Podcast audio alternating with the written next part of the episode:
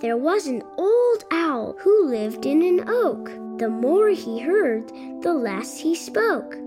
The less he spoke, the more he heard. Why aren't we all like that wise old bird?